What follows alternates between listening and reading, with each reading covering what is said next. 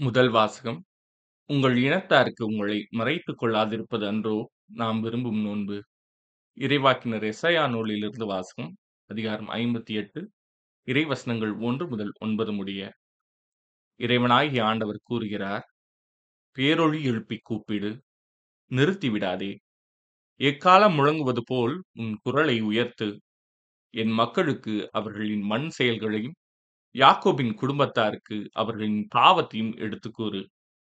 அவர்கள் நேர்மையானவற்றை செய்யும் மக்களினம் போலும் தங்கள் கடவுளின் கட்டளையை கடைபிடிப்போர் போலும் நாள்தோறும் என்னை தேடுகின்றார்கள்.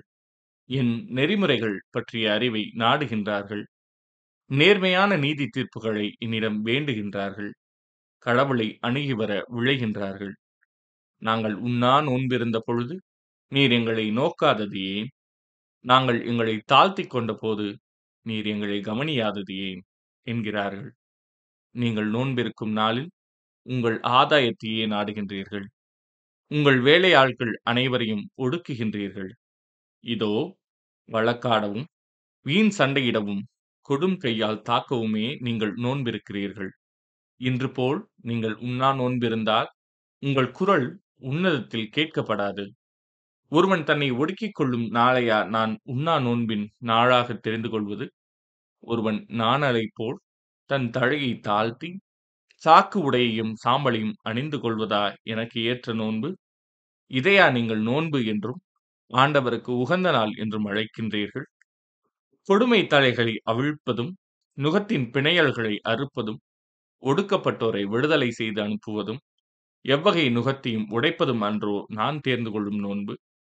பசித்தோருக்கு உங்கள் உணவை பகிர்ந்து கொடுப்பதும் தங்க இடமில்லா வறியோரை உங்கள் இல்லத்திற்கு அழைத்து வருவதும் உடையற்றோரை காணும்போது அவர்களுக்கு உடுக்க கொடுப்பதும் உங்கள் இனத்தாருக்கு உங்களை மறைத்துக் கொள்ளாதிருப்பதும் அன்றோ நான் விரும்பும் நோன்பு. அப்பொழுது உன் ஒளி விடியல் போல் எழும் விரைவில் உனக்கு நலமான வாழ்வு துளிர்க்கும். உன் நேர்மை உனக்கு முன் செல்லும் ஆண்டவரின் மாட்சி உனக்கு பின் சென்று காக்கும்.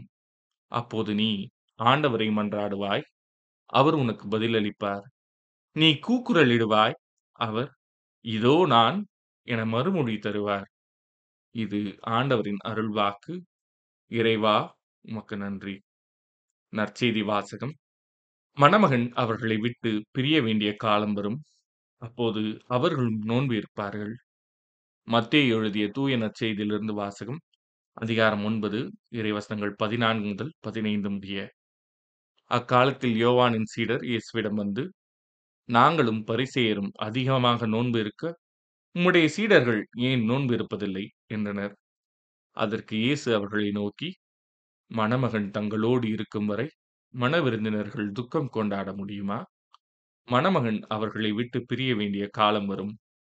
அப்போது அவர்களும் நோன்பு இருப்பார்கள். இது ஆண்டவரின் அருள்வாக்கு. கிறிஸ்துவே உமக்கு புகழ்.